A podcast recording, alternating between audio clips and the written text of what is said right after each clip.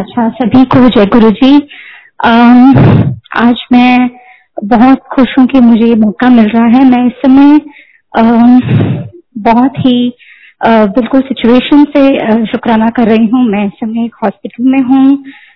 मेरी जो बहन है, वो आईसीयू में है। उनकी दो दिन पहले सर्जरी हुई है और मैं अटेंडेंट की तरह बाहर बैठी हूँ। और मुझे ऐसे ही पता नहीं आज लगा कि अपना हैंड रेज करूँ क्योंकि बहुत शुक्राना है गुरुजी का कि सर्जरी सक्सेसफुल हुई, काफ़ी लंबी सर्जरी थी।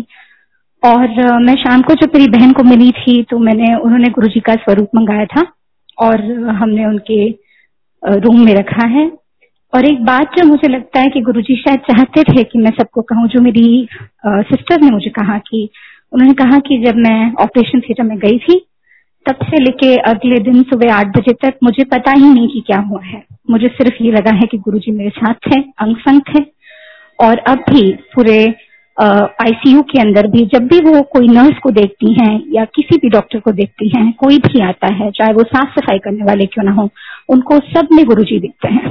वो कहती हैं कि मुझे लगता है कि मेरे आसपास गुरुजी का वास हर इंसान में है और वो मुझे इस पूरी सिचुएशन से बाहर निकाल रहे हैं और मेरा बहुत बहुत शुक्राना गुरु जी को, ऐसा वो कह रही थी। तो मुझे लगता है कि शायद इसलिए मेरी रिक्वेस्ट आज पूरी की है गुरु जी ने। शायद वो यही बताना चाहते हैं कि सभी संगत जो इस समय सुन रही हैं across the world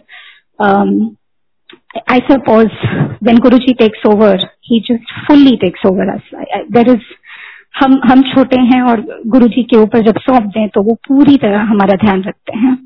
मेरा सभी को शुक्राना ये सुनने के लिए और अंकल जी थैंक यू कि आपने आज मुझे चांस दिया।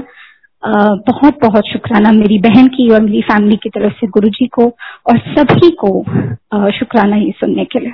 जय गुरु जी, शुक्राना गुरु जी।